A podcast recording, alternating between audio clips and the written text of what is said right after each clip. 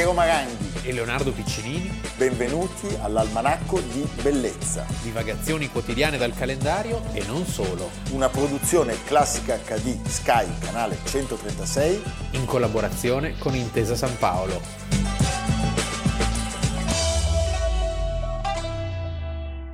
...21 dicembre, Almanacco di Bellezza e oggi... 21... Piero si avvicina al Natale.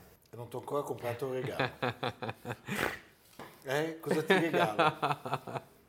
Pensavo di... Cosa ti regalo? Leonardo? Io compro solo almanacco di bellezza. Bravo! Sì. Avete sentito? Ecco. Fate come lui. Fate come lui. Sì. Va bene Leonardo. Senti, abbiamo un contributo di una storia che alla fine ci piace raccontare, Sì. di un paese che ogni tanto rischia sempre la coda, la svolta reazionaria, ma poi si salva. Di un uomo che in realtà ci è lontanissimo, ma ci sta simpatico. Ma no, ma tutta la storia del paese ha sempre questo crinale. Eh? Sì, e oggi infatti, come dice giustamente l'ex presidente del Consiglio Romano Prodi, il vero pericolo dell'Europa non sono i paesi dell'Est, ma quell'anima profonda della Francia che può scoppiare da un momento all'altro. Non dimentichiamoci che la Costituzione europea fu bocciata in un referendum proprio dai francesi. Certo. Cioè la Francia è il vero pericolo. L'Inghilterra, vabbè, è un mondo a sé, è sempre stata con un piede dentro, un piede fuori. Ma la Francia... Bene, vediamo una presentazione, una presentazione di una Repubblica che dura ancora oggi. Prego la regia. C'est place de la République où 100 travailleurs recevaient la Légion d'honneur que le général de Gaulle a proposé aux Français la nouvelle Constitution.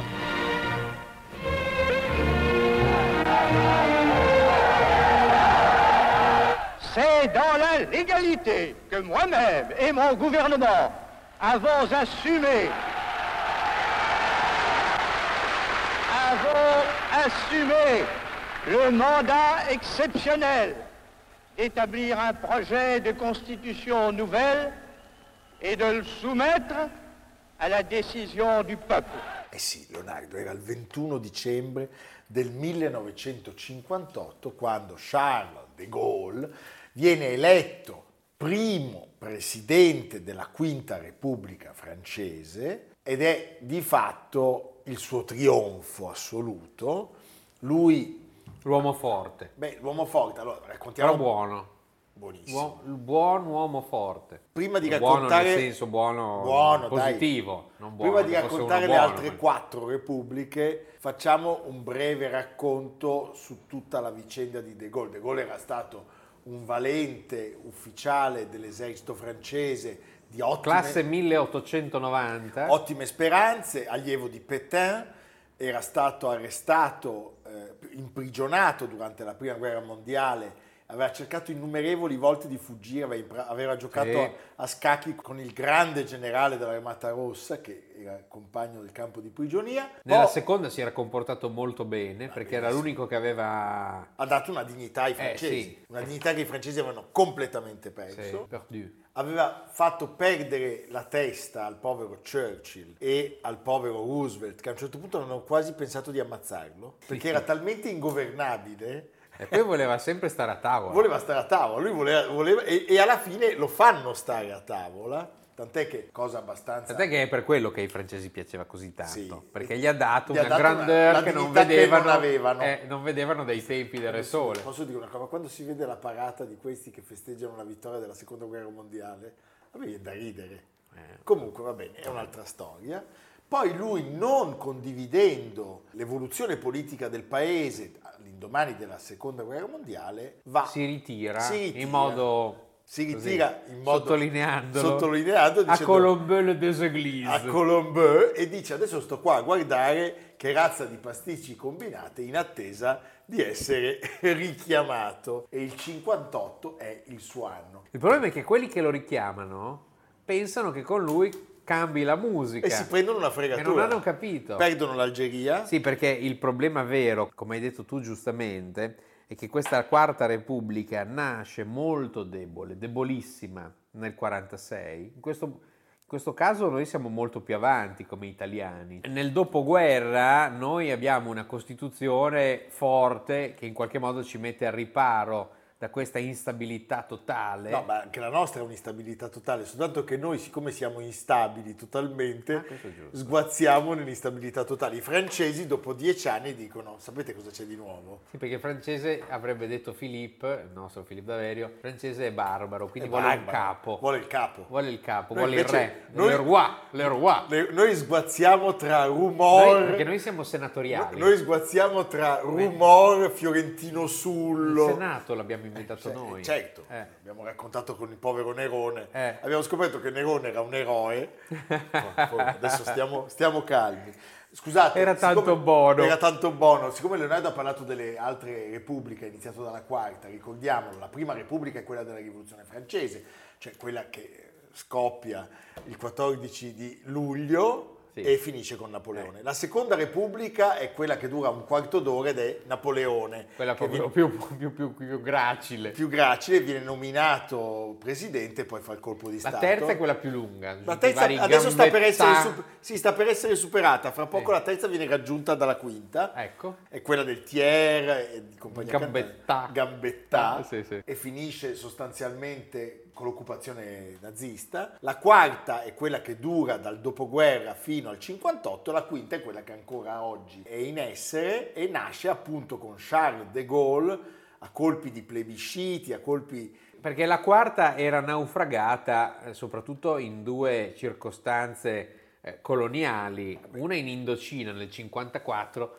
solo un nome, Dien Bien Phu, e i fu, e Phu, il sì. generale, generale, poi e c'è fu, e Phu. Giap. Giap, c'è Giap Giap, che era un bandito. bandito, Bandito. però E momento- l'altra è l'Algeria. E l'altra è l'Algeria. L'Algeria è una storia poco raccontata, è una storia drammatica che ancora porta conseguenze. Tu pensa che Macron, che campagna elettorale e quindi deve cercare di tenersi buoni tutti e poi comunque giustamente devo dire, ha annunciato l'apertura con 15 anni d'anticipo degli archivi sulle indagini giudiziarie sulla guerra d'Algeria. È una ferita che non si è mai rimarginata. Otto anni di guerra, otto anni di bombardamenti, torture, massacri, guerra civile. Pensa ai numeri. 250.000 algerini morti, quasi 30.000 soldati francesi caduti, 30.000. Il Vietnam sono 58.000. Sì, sì, è Cioè, è, stato, è stato un Vietnam mediterraneo,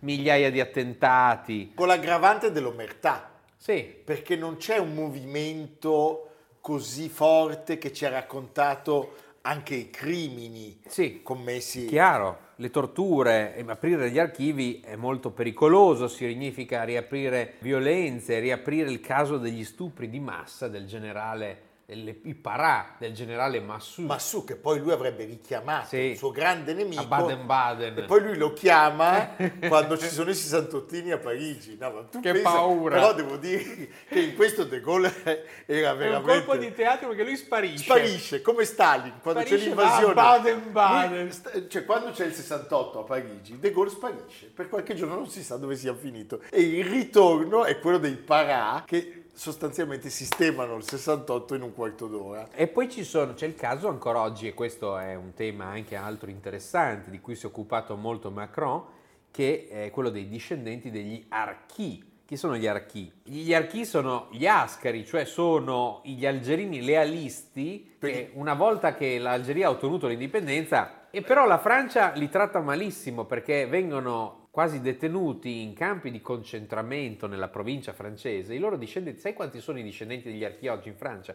800.000, No, cioè un numero di persone E consistente. sono un po' cattivi come i cubani Sì, amici di esatto, amici di- gli anticastristi. gli anticastristi. Gio Pesci nel film I di più cattivi di Sì. tutti. Sì. Allora, Indocina e Algeria travolgono la Quarta Repubblica. I generali dicono ci vuole un governo forte, bisogna chiamare De Gaulle. De Gaulle dal suo, dalla sua splendido isolamento, sorseggiando non si sa che cosa, Del Calvà.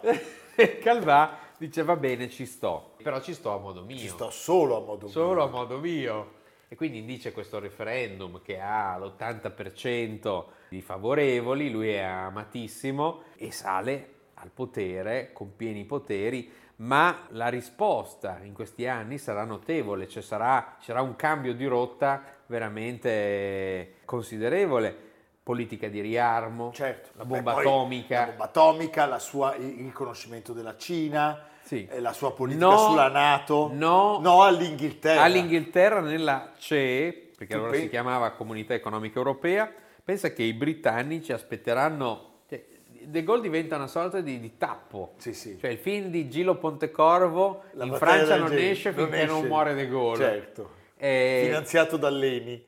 Ne risulta che negli ultimi due mesi si è raggiunta una media di 4,2 attentati al giorno, in essa inclusi le aggressioni individuali e le esplosioni. Come al solito i termini del problema sono, primo, l'avversario, secondo, il metodo per distruggerlo. Ci sono 80.000 arabi nella Casba. Sono tutti contro di noi? Sappiamo di no. In realtà c'è solo una minoranza che si impone col terrore e la violenza.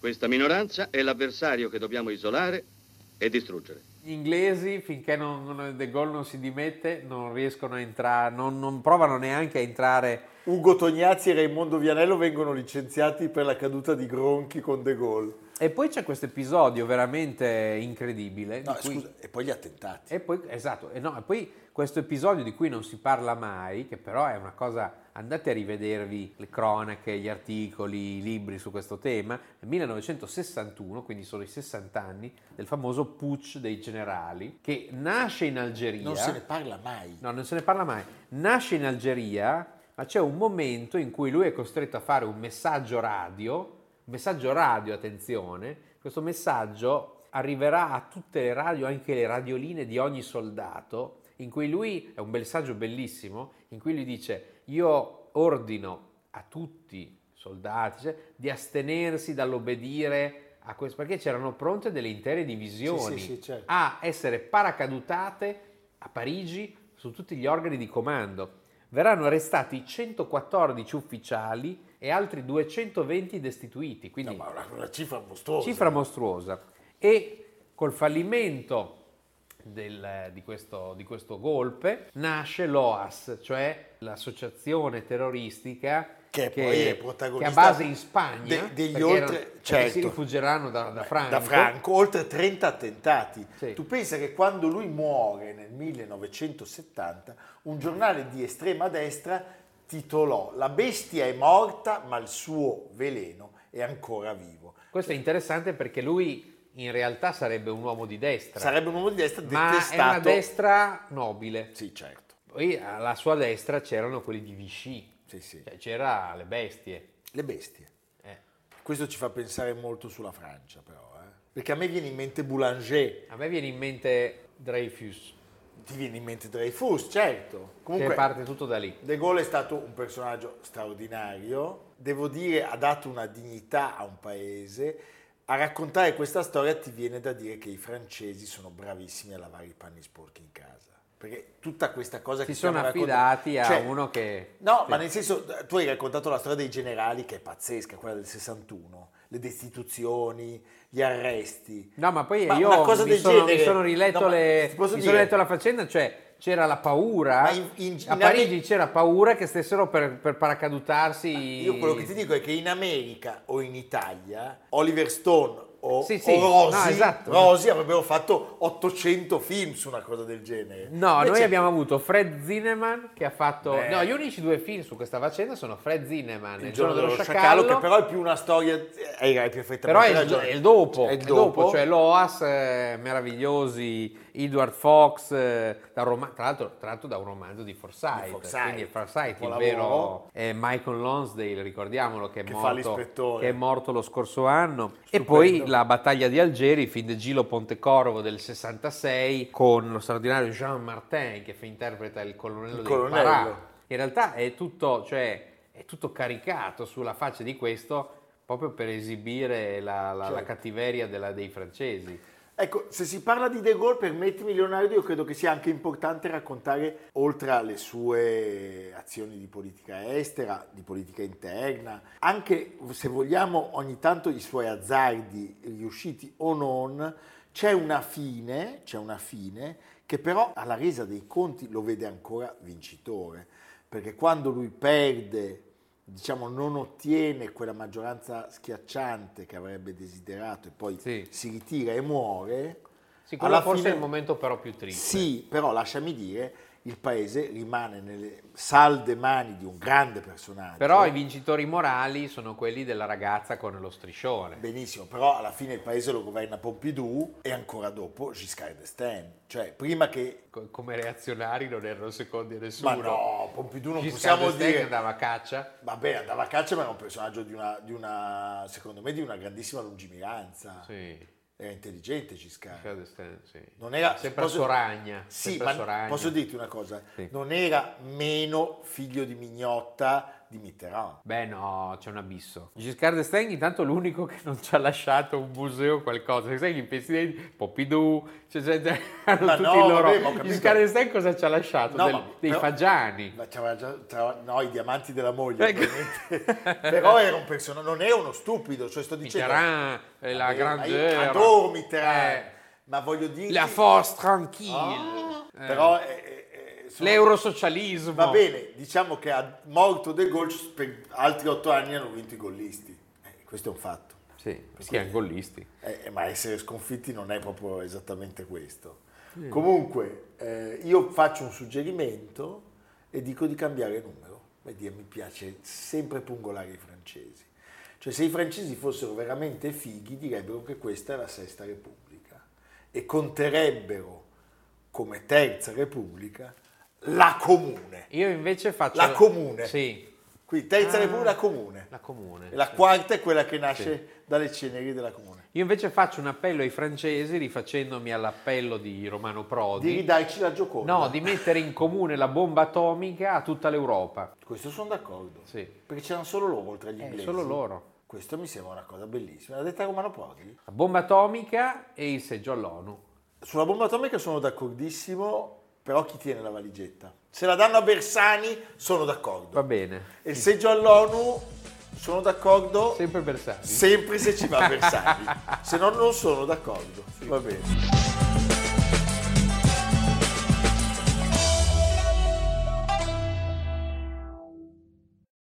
E in questo momento il mezzo sinistro Nedley che manovra il pallone. Passano alla sinistra, Pucci che vediamo zoppicare leggermente. Pucci non arriva in tempo sul pallone, intercetta Monzeglio. Palla avanti a Meazza. Ecco Meazza scattare, supera la metà campo. Avanza ancora, tira verso Guaita, spostata al centro. Scatta la nostra ala, evita Ciambal. Lascia la corrente Schiavio, palla a Schiavio, gli si va incontro Tsirochi. Schiavio lo supera, entra in aria e solo tiro rete. 21 dicembre 1968 muore a Torino, e giustamente dico a Torino, all'età di 82 Perché anni. giustamente a Torino? Perché Torino è stata la città del calcio negli anni di quest'uomo immenso che porta il nome di Vittorio Pozzo. E lui ha allenato il Torino, ha militato nel Torino, a 82 anni Vittorio Pozzo lascia questo mondo. Stiamo parlando dell'allenatore dell'Italia che ha vinto due campionati mondiali di calcio, l'unico nella storia del calcio del mondo ad aver La vinto preistoria del calcio. non è la preistoria, è la storia. È l'unico a aver vinto due mondiali di seguito e in mezzo ha vinto anche un'Olimpiade, quella di Monaco 36. Mamma mia. Vabbè, Che mamma paura. mia cosa! Che paura. Vabbè, però lui ha vinto. Sì, fianco paura. a Jesse Owens. Eh sì, ma Va c'era il benissimo. baffetto lassù che guardava. Ma chi se ne frega? Eh, Ma cosa c'entra Baffetto? Allora, Benito ha battuto Baffetto nel 36 vedi. e non si volevano ancora bene. Erano ancora gli anni in cui Eh, litigavano. ancora lì, siamo ancora acerbi i rapporti. Sì, poi c'è l'incontro a Venezia dove. Mussolini, Mussolini si mette il tovagliolo così, tipo Aldo Fabrizi, una cosa, mamma mia, vabbè. E l'altro lo ammirava, ma parliamo d'altro, parliamo Era di il suo calcio. maestro. Era il suo maestro, aiuto. La sua è la carriera che accompagna i primi 50 anni della storia del calcio italiano e del mondo. Com'era il pallone? Beh, il pallone marrone di cuoio, Quello con la cucitura vista. con la cucitura vista. Beh, meraviglioso. Bello. Lui, pensate, il primo maggio del 1898, quando si gioca a Genova la prima giornata unica del campionato italiano, vince il Genova di fronte a 212 spettatori, lui è tra questi. Cioè, quindi è segnato Eh, nel te l'ho detto, la preistoria, non l'ho detto Sì, caso. però va avanti, va avanti Eh, mezzo sì, secolo. eh. Poi guarda, è veramente un personaggio incredibile, perché nel 1906, a 20 anni, è tra i fondatori del Torino Calcio. Poi era- un intellettuale, perché la verità, No, è- questo... la verità è che fino cioè, al fascismo, che, Eh, no. che è stato quello che ha reso il calcio un fenomeno di massa, Sì. il, il calcio, come abbiamo detto anche a proposito dell'Atalanta, della storia dell'Atalanta, era una cosa di elite. era una cosa per tutti, ma dove le elite avevano un ruolo molto importante.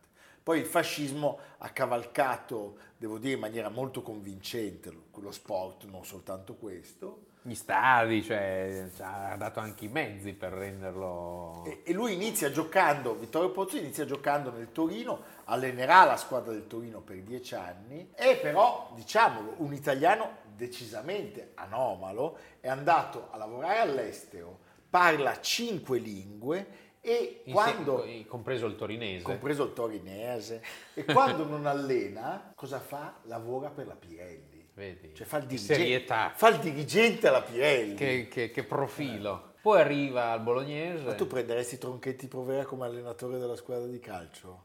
No, Che dipende. meglio, meglio Pozzo. mettiamo d'accordo. so. Ah, se ti dà qualcosa, Eh, dei pneumatici esausti, eh, dei copertoni. Va bene. Il suo però, diciamolo subito, il suo destino è nella nazionale. Tant'è che nel 1929 è il fascistissimo Che torna sempre. beh, questo, nome questo nome pazzesco, eh, Moleandro. Leandro Arpinati, Sì. che poi muore per il fuoco quasi amico. Cioè lui è un eretico fascista alla fine della sua vicenda. Perché sai, in Italia tutti hanno parlato bene di... Erano tutti fascisti, No, quindi in mezzo c'erano anche ma quelli tutti più... hanno sempre parole, come dire, assolutorie nei confronti di Dino Grandi. Ma Dino Grandi è un caino No. maledetto. E cosa c'entra con... eh, Eh, Perché erano, erano due- i due Ah, i grandi due galli nel pollaio. Certo. Ah. A Bologna c'erano Arpinati, Puppini, che era sindaco. Parente di? No. Certo, è, Ah. è il bisnonno. Hai e capito. Grandi. Beh, Eh. gerarchissimo bolognese. No, ma Puppini è stato un personaggio fondamentale, Ah, non solo nella fisica. così. Ma no, non per solo per quello. Ah. Comunque, questo Alpinati, che era il presidente della Federcalcio, gli assegna il ruolo di commissario tecnico dell'Italia. E quest'Italia, che arriva terza alle Olimpiadi nel 28, nell'idea di Mussolini deve essere la squadra che riesce a infliggere uno stop al dominio sudamericano e danubiano. Mi Vinceva, piace Danubiano. eh, ma col Sud America poi sta bene. Cioè, da un lato c'era l'Uruguay, c'era Sembra quasi l'Argentina, Paolo Conte, c'era- esattamente, c'era il Brasile, dall'altro c'era l'Ungheria, la Cecoslovacchia. E di fatto ci riesce perché l'Italia non partecipa ai mondiali del 30 che si giocano in Uruguay, vinti dall'Uruguay contro l'Argentina. Pensate il clima. Prima della finale a Montevideo non era stato possibile ingaggiare nessun arbitro, cioè avevano talmente paura di essere accoppati che non si erano resi disponibili. Finché si trova un belga, Che sia un, no, trovano un, sia un record. trovano un belga, tipico caino Ah, sì, sì, belga, belga, sì. belga, Che sembra sopra le parti. In realtà... no, che accetta di, di arbitrare con un'assicurazione sulla vita e un premio pazzesco. Nel 1934, al primo mondiale, Mussolini vuole assolutamente che sia l'Italia a vincere. Lo, gio- fascista? beh, lo gioca in casa, Sì. devo dire, si racconta che proprio non ci fu un clima sportivissimo, cioè il pubblico era lì, ma no che basta, immaginati. E comunque l'Italia quel mondiale lo vince, lo vince con, con Pozzo, è il 1934, è un mondiale dove per i picca, siccome l'Italia non era andata in Uruguay, l'Uruguay non viene e dobbiamo dirlo, l'Inghilterra La perfida Albione, come veniva chiamata. si rifiuta di giocare per snobismo. Però Giusto. la Cecoslovacchia è sconfitta dall'Italia che c'era vince ancora Chamberlain. il suo primo titolo. Poi 36 vi- vittoria delle Come è Olimpiadi. preparato questo ragazzo? Österreichs Tor ist bedroht. Rispetto alla vittoria contestata dell'Italia, effettivamente Gianni Brera avrebbe detto che in quegli anni la stampa di tutto il mondo sottolinea la presenza di ben tre nazionali argentini nelle file della squadra di Pozzo e deplora il clima non precisamente sportivo Mucchio selvaggio. del- del torneo giocato in Italia. Luisito Monti viene descritto come un truculento pericolo pubblico. Sai, lì si menavano le mani, che era un piacere. Ecco, però, ricordiamolo, l'Italia, quest'Italia gioca anche contro gli Con inglesi. l'Inghilterra Highbury. E perde solo 3 a 2, che è già un gran risultato. E poi, negli anni del trio Lescano, se ne vince un altro dopo le Olimpiadi.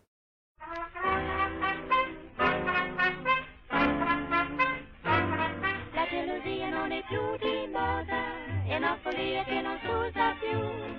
Devi avere il cuore contento, stile Novecento, per godere la gioventù. Se tu sei triste bevi un whisky and soda, così all'amore non ci pensi più. Prendi il mondo allegramente, sempre sorridente, e felice sarai tu. Siamo nel 1938, siamo in Francia e in questo nuovo, Marsiglia. in questo nuovo campionato del mondo c'è un quarto di finale con la Francia e l'Italia. E in Francia ci sono gli antifascisti Eh, eh, che esatto, fischiano. Che fischiano, tant'è che viene ripetuto due volte il saluto Sono romano. dei fratelli Rosselli calcistici. Beh, diciamo, sì, bravo. Pozzo non si, può, non si può dire fosse fascista o antifascista. Era la zona grigia. Beh, non ha preso mai la tessera del partito, però. Ah, bravo. E quindi, voglio Vedi, dire, questo- era un tenente degli alpini. Certamente era un uomo che amava il lavoro, il rigore, l'onestà. Faceva dei ritiri molto pesanti. A proposito di rigore, imponeva il suo rigore ai Noi non lo calciatori. facciamo mai il ritiro dell'almanacco. Beh, è meglio di no, perché eh, con delle damigiane di alcol denaturato. Ah, non è una cosa eh, rigorosa. Però ricordiamolo, la sua squadra, capitanata da Giuseppe Meazza, dopo aver Peppino. bat- Peppino, batte la Francia, batte per la prima volta, Peppino che è stato definito il più forte calciatore di tutti i tempi. non penso, Non è vero. non sono d'accordo, Eh, così si dice a Milano. Vabbè, lo dicono ma non è vero. Eh. Poi battiamo il Brasile, primo incontro della storia dell'Italia col Brasile, e in finale contro l'Ungheria, la mitica Ungheria, si vince 4-2 con le doppiette di Colaussi e di Piola. Quello della fermata metropolitana. Purtroppo no, No. temo. temo no, purtroppo. Piola. Piola, eh? E neanche- no, quello è Gabrio Piola. E Gabrio, Sì. eh? Va bene. Just like you always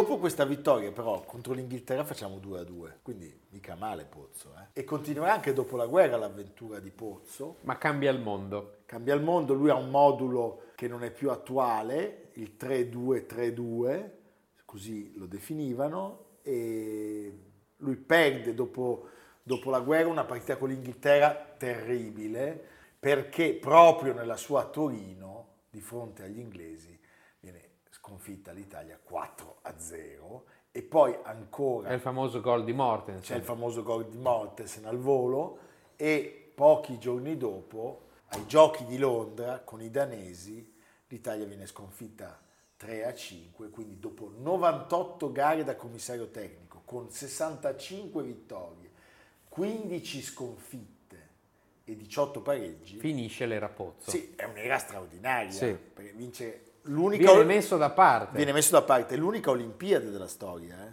quella vinta da lui, per cui chapeau. Viva Pozzo. Viva Pozzo. Che viva Pozzo. Io mi ricordo quando si vinsero i mondiali nell'82, la Gazzetta pubblicò Berzot come Pozzo. Io Ecco, ma perché bisogna, avevo- quanti avevo- anni bisogna aspettare per- fino al 38, 68? 82, no no, mondiali E al 82. 68? No, 68 vinciamo gli europei. Ah. L'unica volta Beh, prima di insomma, questa. Buttali via. Valcareggi. Sì. Eh, di cui abbiamo già raccontato. Ma io per risotto come pozzo, sai cosa ho pensato? Mm. Che era il, il pianto, delle pozze di pianto. Era un ragazzino avevo- Io ricordo la partita a carte sull'aereo. sull'aereo. Bene Leonardo, noi dobbiamo suggerire Questo non l'avete comprato, l'avete comprato. No, non lo state comprando. Questo è un ottimo regalo. Sai che piace da matti come regalo? Come si sono stufati? Sì. Sì, Lo diciamo tutte le volte, ormai Basta, l'hanno come sono imparata a memoria. Mentre quella storia dei podcast non l'abbiamo mai detta. No, No. però quello va bene. La trasmissione si può anche ascoltare. Ma quello ormai lo sanno, perché chi sa del podcast, c'è uno che ancora non lo sa del podcast. Mentre del libro? Del libro eh, è, partito da poco. Dal primo gennaio c'è la batteria di pentole, Sì. la Leonarda. Sì, molto conveniente, molto conveniente. Che produce lui Sì. a Modena, Sì. eh, Sono nel sottoscala. In acciaio inox. Inox. Va bene Leonardo, dove andiamo? Andiamo a Parigi per rendere omaggio a- al CP Ah, eh, De del- Gaulle. di e alla sconfitta dei francesi al mondiale del 38. Sì, però ha una Parigi più così, meno simpatica. Eh, al Bois de Vincennes Eh, c'è il Palais de la Porte Dorée, che è il museo della storia dell'immigrazione. È un bellissimo edificio, è l'antico palazzo delle colonie del 31, edificio Decaux. C'è la mostra aperta fino al 13 febbraio Picasso l'étranger. Come racconta Stefano Montefiori, Picasso lo straniero è il titolo di una grande mostra che racconta un aspetto finora piuttosto trascurato dell'artista. Ha vissuto gran parte della sua vita a Parigi, è un mito per la Francia, la sua carriera si è svolta quasi completamente in Francia per l'appunto, eppure Picasso non è mai riuscito a ottenere la cittadinanza francese. La denuncia dell'accanimento amministrativo nei confronti dello straniero Picasso arriva proprio nel momento in cui il passato della Francia torna sotto esame. Intellettuali, opinionisti e candidati alle presidenziali vicino all'estrema destra, da un lato rivendicano il diritto alla xenofobia, dall'altro vogliono assolvere la Francia per ogni peccato passato, compresa la collaborazione del maresciallo Pétain, eccetera. certo. Picasso ha cominciato con la mossa sbagliata all'inizio del Novecento, quando arrivando dalla Spagna ha scelto di stabilirsi a Montmartre, quartiere popolare dove ancora era vivo il ricordo della comune. Il primo rapporto di polizia del 1901 lo bolla come artista ostile all'ordine borghese, probabilmente anarchico, e quel giudizio condizionerà la pratica nei decenni. Poi c'è il furto della Gioconda. Il 7 maggio del 40 una nota definitiva stabilisce che questo straniero non ha alcun titolo per ottenere la naturalizzazione, che ormai era, cioè nel 40 Ma così, già- dei pazzi. la curatrice della mostra, Nico Ansolal, ha ritrovato il responsabile di quella bocciatura, No. l'ispettore Émile Chevalier, che non c'entra con Maurice, Maurice. che di lì a qualche mese sarebbe passato dalla parte di Vichy e dei nazisti facendo la Ecco. spia sui colleghi sospettati di simpatie golliste. Chevalier aveva poi una ragione personale per detestare Picasso, era un pittore anche lui, No. ma fallito. Come Hitler. Picasso lo straniero illustra la continuità di una certa anima francese e della natura umana. Beh, questo, mi- questo finale mi piace molto, è un epitafio. Sì. Eh? Eh, grande Stefano Montefiori. Grandissimo Stefano Montefiore, ma quello di... Corriere della Sera. Sì, Sì. certo. Quello lì, È lui. è lui, l'ha comprato il libro. Per piacere. Dai, dateci una mano, dai. Cioè, su, vedeste queste scrivanie, eh? Piene di, di oggetti, So, di- delle arachidi. delle pipe. Delle arachidi, ci sono i tubetti dello shampoo dell'albergo di quarta categoria. Eh, va bene, evviva, dai, A a, domani. domani. Almanacco di bellezza, a cura di Piero Maranghi e Leonardo Piccini. Con Lucia Simioni, Samantha Chiodini, Silvia Corbetta, Jacopo Ghilardotti, Paolo Faroni, Stefano Puppini. Realizzato da Amerigo Daveri, Domenico Catano, Luigi Consolandi, Simone Manganello, Valentino Puppini. Una produzione classica HD, Sky Canale 136, in collaborazione con Intesa San Paolo.